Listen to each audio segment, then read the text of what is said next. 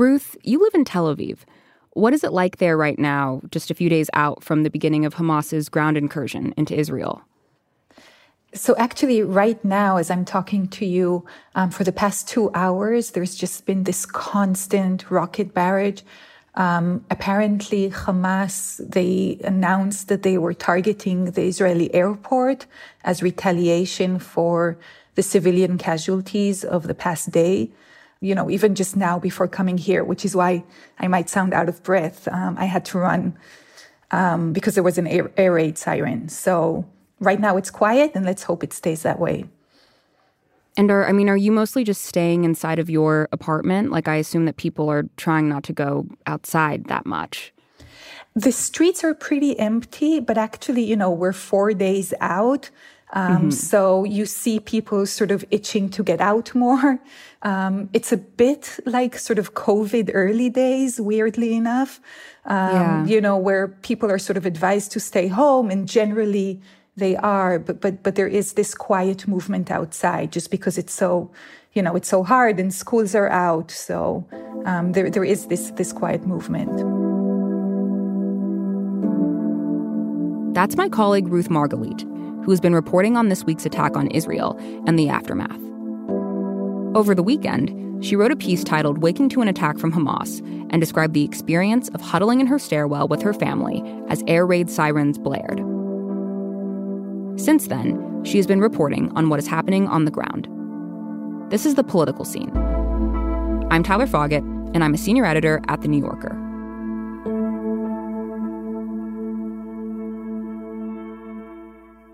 Ruth, I'm wondering if you can take us back to the events of Saturday morning.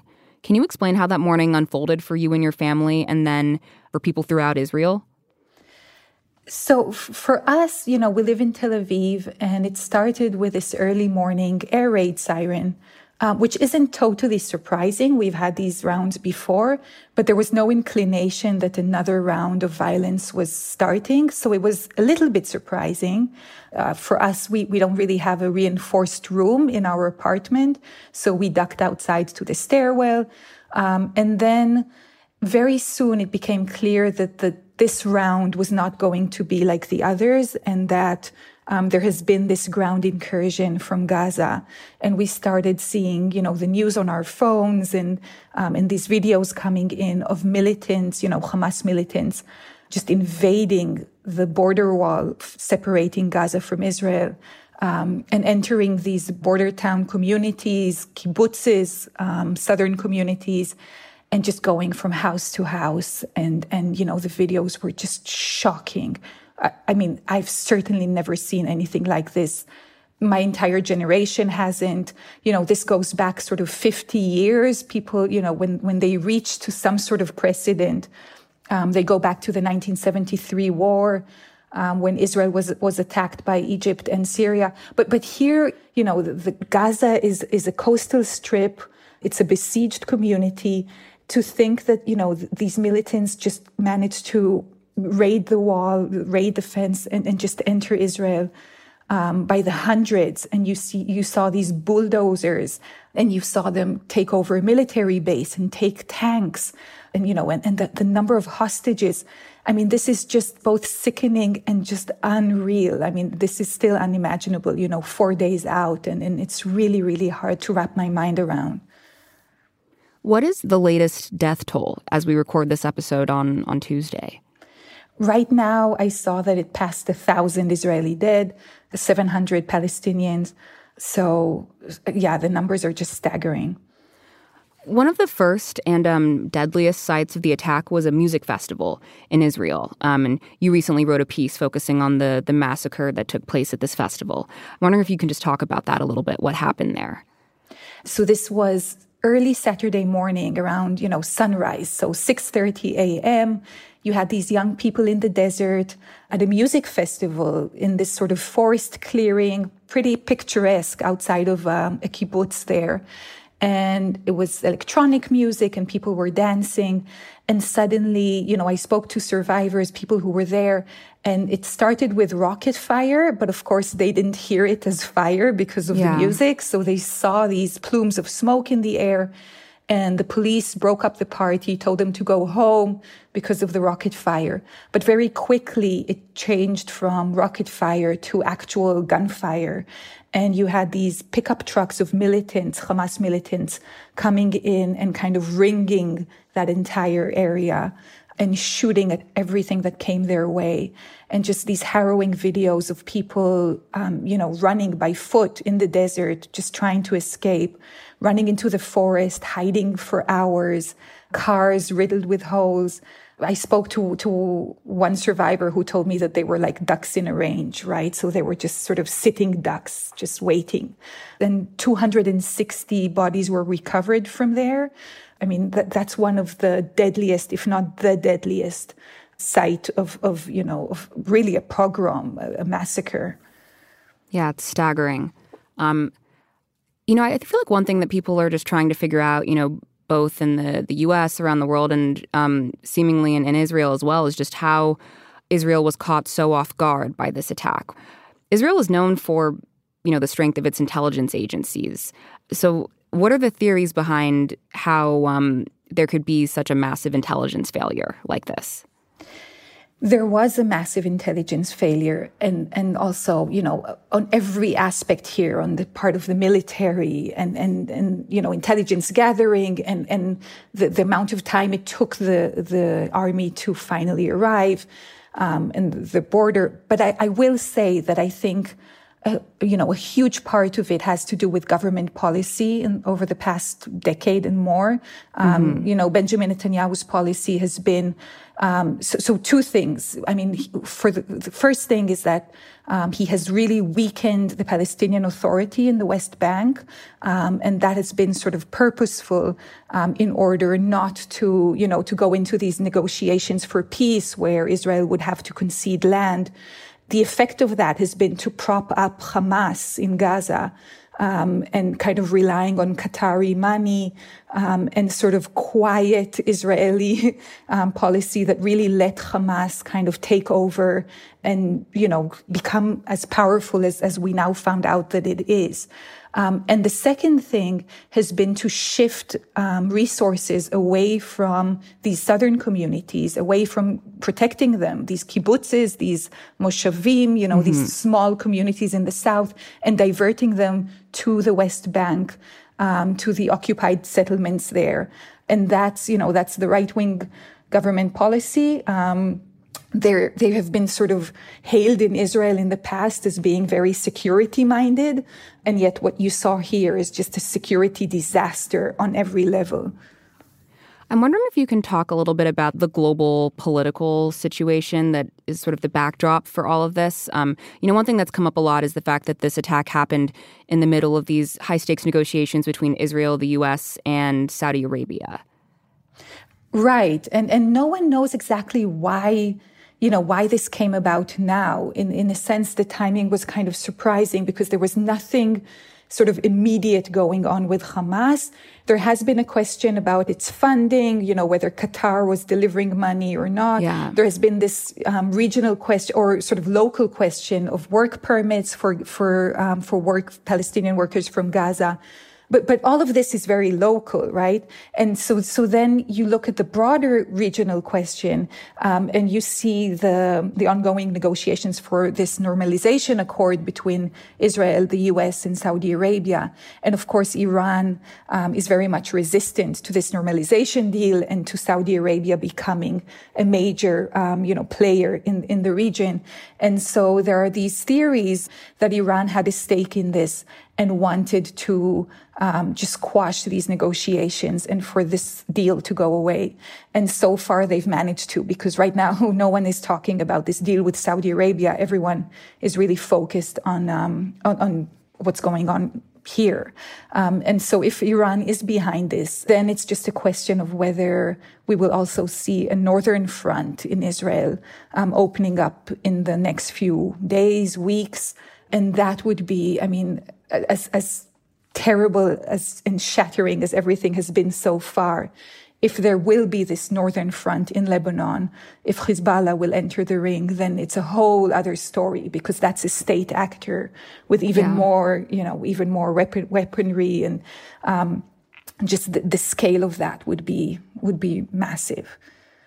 I want to go back to what you um, kind of were, were, alluding to earlier, which is just what, what is happening domestically in Israel. And one of these things is, um, I mean, you wrote a piece, I think in July, called Israel on the Brink about Netanyahu's judicial reforms and how they've inflamed the country.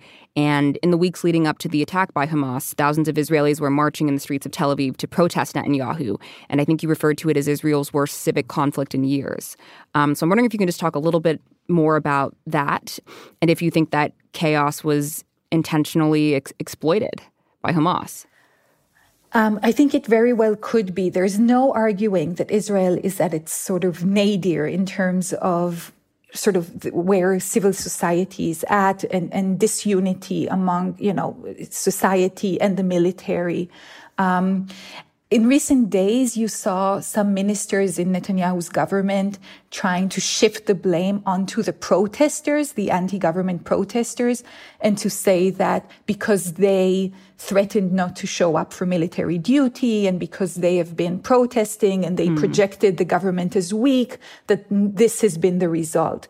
And of course, the opposite is true. And, and what you end up seeing now is that, you know, all these military reservists who really protested against the government's actions, against this judicial overhaul, um, and these anti-democratic moves, everyone has been showing up for duty. Um, and actually, it's, it's these protest movements that are now created, um, the massive, um, civil response to the last few days and you have hundreds of volunteers giving clothes away and food to these um, people who have, you know, fled their homes on the kibbutzim. So actually, the protest movement is now kind of shifting its resources to helping, um, the, you know, Israeli soldiers and civilians, um, you know, against this attack. Um, but but there's no question that the Netanyahu's government and the weakening of um, of the judiciary and also just all the democratic institutions in the country. Um, I think, you know, outside observers look at that and they say, wow, Israel is really at its weakest point. I know it's an incredibly complicated situation with with the courts, but I'm wondering if you can just um kind of briefly remind our listeners like exactly what it is that the protesters are rallying against and like sort of what is um, important to understand about these controversial judicial reforms. Sure. So it all started in January when, like a week after the government, the new Netanyahu government is sworn in, um, the justice minister announces these, what he calls reforms, but basically it's total overhaul of, um, of, of the judicial process in Israel. Um, and and he introduces these steps um, of of you know of um, government actions to really um, kind of take control, exert power over um, the, the, Israeli courts and weaken the Supreme Court. And the Supreme Court is Israel's only curb on, on, on executive power, really. Um, so, so the idea that the government was now weakening its hand was both kind of frightening and just um, a, a, terrible prospect for what came ahead, um, which is a weakening of Israeli democracy and democratic institutions in the country. Um, so then it unleashed to these weekly protests on Saturdays in Tel Aviv and every Israeli, every major Israeli city. Um, and these have been going on for 40 consecutive weeks, just hundreds of thousands wow. of Israelis showing up on the streets and protesting and shouting democracy and calling on the government to to to just retract the whole um, the judicial overhaul and its reforms. And then this past Saturday was the first time since these protests began where they were canceled because of this attack. And now they're suspended and there is talk about a possible emergency government, emergency unity government. Um, and, and this is all unclear. It's, the, the political ramifications are still unclear. So I'd like to talk to you more about Netanyahu's government and its response to the attack and, you know, life in, in Gaza. But first, we're going to take a quick break.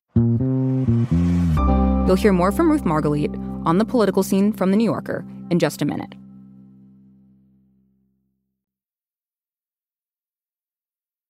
So let's talk about how the Israeli government has responded to um, the attack by Hamas. I mean, Netanyahu declares a state of war.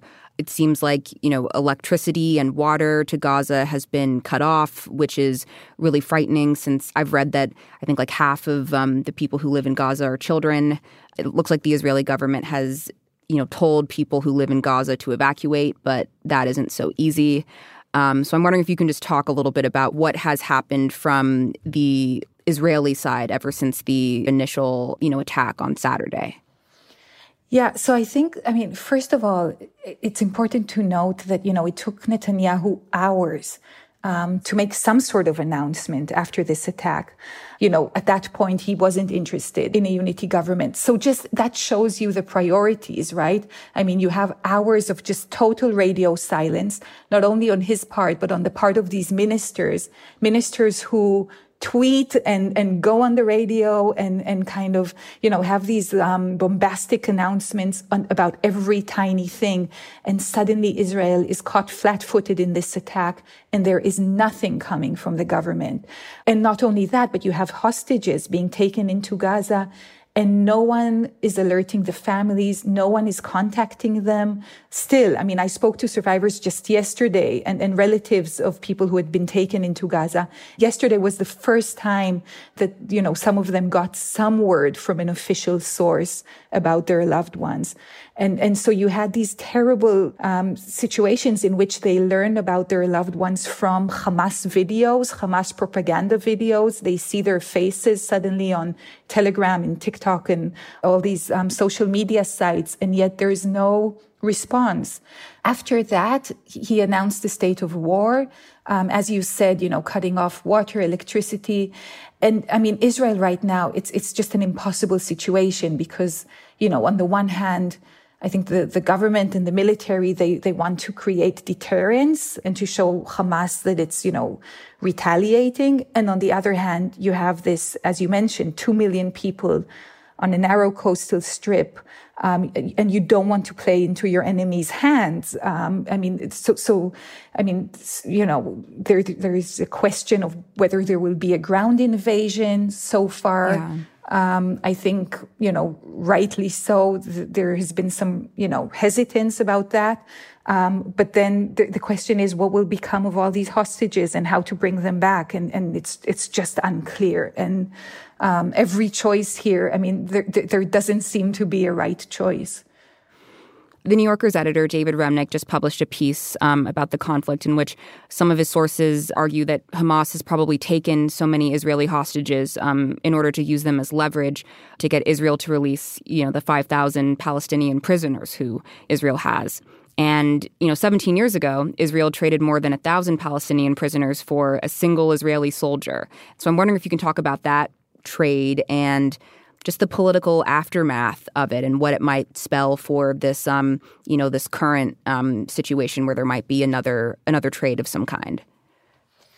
I think it's hard to overstate just how seriously Israel has always taken hostage situations. Um, and, you know, when you had this situation, as you mentioned, of Gilad Shalit, this Israeli soldier who was held prisoner by Hamas for five years before being released in exchange for over a thousand prisoners. Now you have 150 hostages, um, according to their estimates. You know, there could be more, who knows? And I mean, what kind of price will Israel pay for them? In, in a way, I saw reports and I, I've heard from sources who say that Hamas kind of overplayed its hand, you know, as, as sort of twisted as that sounds, but that it really can't deal with, with this number. You know, the, the idea of what do you do with them? Where do you hide them? Do you um, separate them? Do you keep them all together? And then, I mean, the, the negotiations here are just something that Israel hasn't, has never had to deal with. You know, going as far back as 1973, the Yom Kippur War, it was soldiers um, who had been taken hostage. Here you have women, children, you have elderly women being taken from their homes you know, without medicine. You have these babies. It's both harrowing and just on an operational level, it's really hard to see what the next few days will breed. Um, and, and when I say that Israel takes hostages very seriously, I mean not just hostages, but also bodies of soldiers. I mean, yeah. you know, it, it, it, it has sort of released hundreds of Palestinian prisoners from Israeli prisons in exchange for bodies of soldiers. And now you have actual people living, we hope, living, you know, humans. And, and it's hard to imagine the price that, that Israel would have to pay for them. And hopefully it can be done in a way of diplomacy. Um, and, and by bringing in, you know, the, the United States, Qataris to help mediate this, to find the hostages um, you imagine even more casualties, both on the Israeli side and on the Palestinian side. And, and it's just every option here is, is, is a bad one.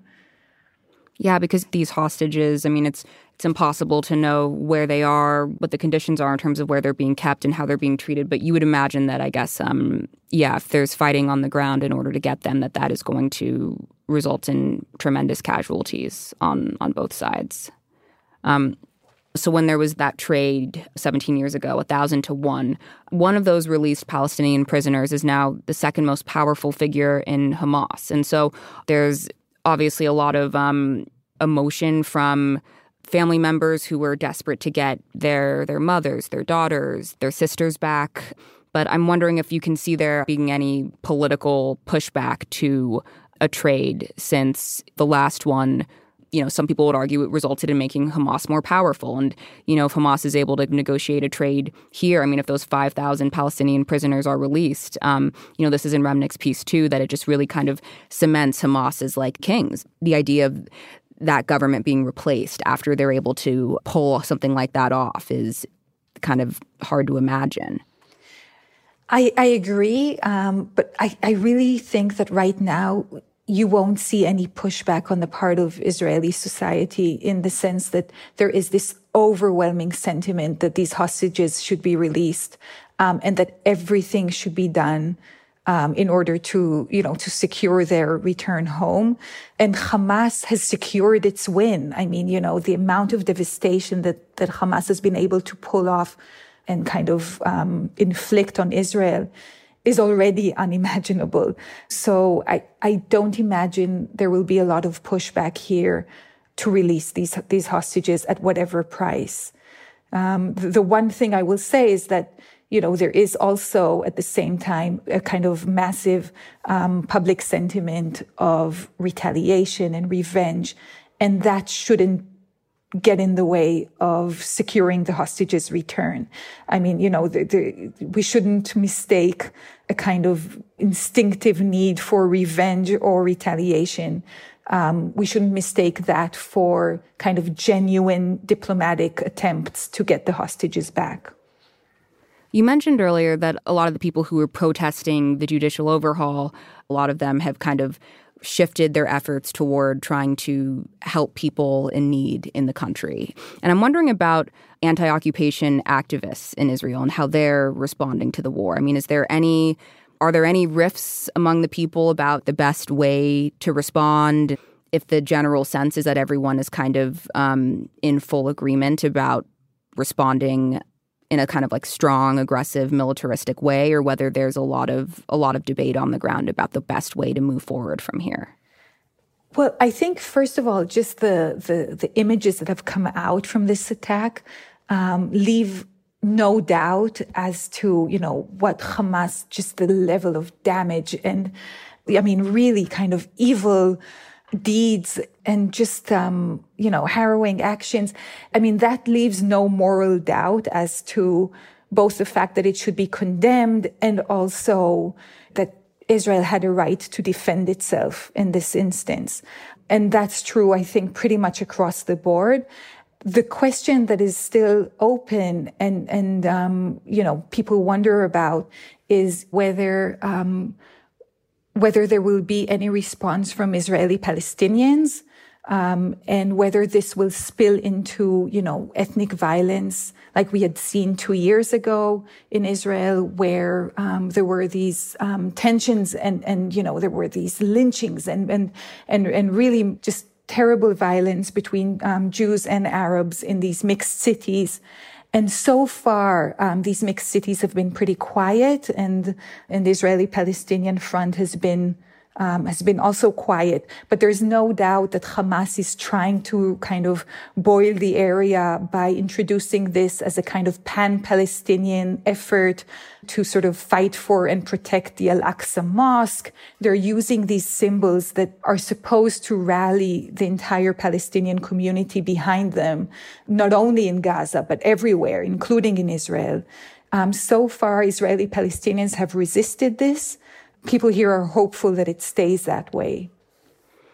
And then I'm wondering if we can go back and talk just a little bit more about Gaza right now, sort of the living conditions there, and then um, this question of whether it's even possible for Palestinians who were there to evacuate. It sounds like the Israeli government has released instructions for how to how to get out and that those instructions are more detailed than they have been in the past, you know, leave this neighborhood, you know, how to do it. Um, but you know, at the same time, it sounds like Hamas isn't letting people leave. So, what can we anticipate happening there, given the calls for them to leave and then the fact that they they can't for the most part? Right. So Israel, Israel has called on Palestinians, the civilians of Gaza, to leave their homes because there were these airstrikes and they were targeting the Hamas leadership and trying to, um, you know, to knock out its bases. But of course, this civilian community has nowhere to go. It's a blockaded coastal strip. You know, you have these hundreds of thousands of refugees. You know, it's just an impossible situation. Even though Israel has, has tried to sort of, you know, give them direct, kind of more um, specific instructions as to how to leave their homes. But without electricity, without water, it's very hard and at the same time, you know, you have these hostages there now. It's, you know, it's, it's a two million people living in a few kilometers of coastal land and, and tiny alleyways, you know, intersecting streets. I mean, the urban uh, warfare is, is just going to be massive there. There's no distinguishing between, you know, Hamas headquarters and civilian apartment buildings. It's, it's all part of the same, you know, the same thread, uh, kind of same urban thread. So there, there really isn't a way to kind of, um, you know, use pincers and just take out the Hamas leadership.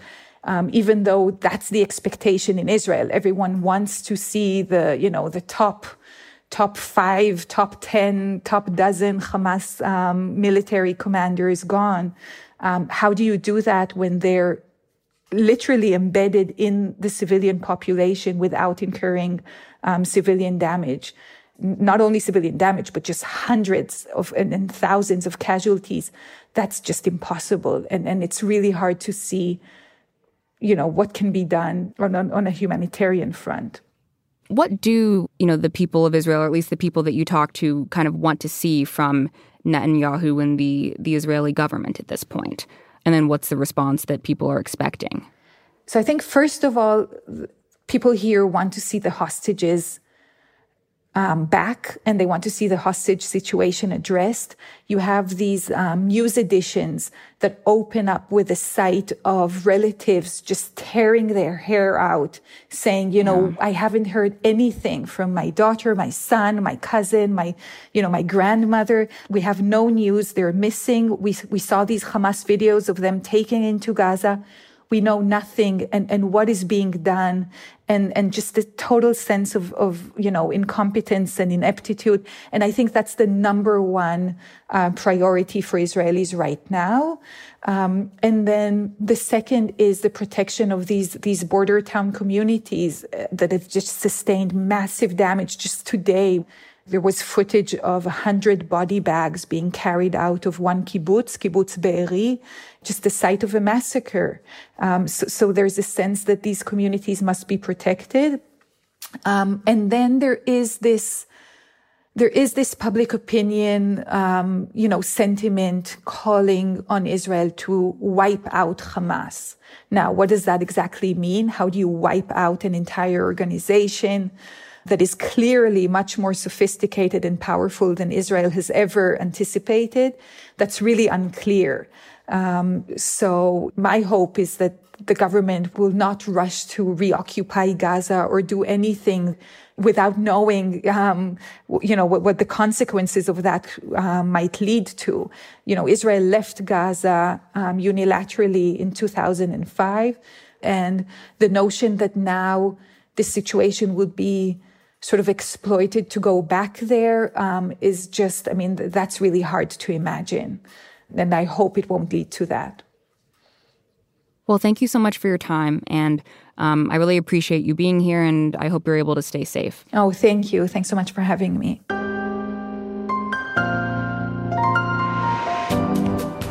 Ruth Margalit is a writer and a former member of the New Yorker's editorial staff. You can read her dispatches from Israel on NewYorker.com now. This has been The Political Scene from The New Yorker. I'm Tyler Foggatt. The show is produced by Michelle Moses with support from Sydney Cobb and Gianna Palmer. Our executive producer is Stephen Valentino. Our theme music is by Allison Leighton Brown. Thank you so much for listening, and we'll see you next Wednesday.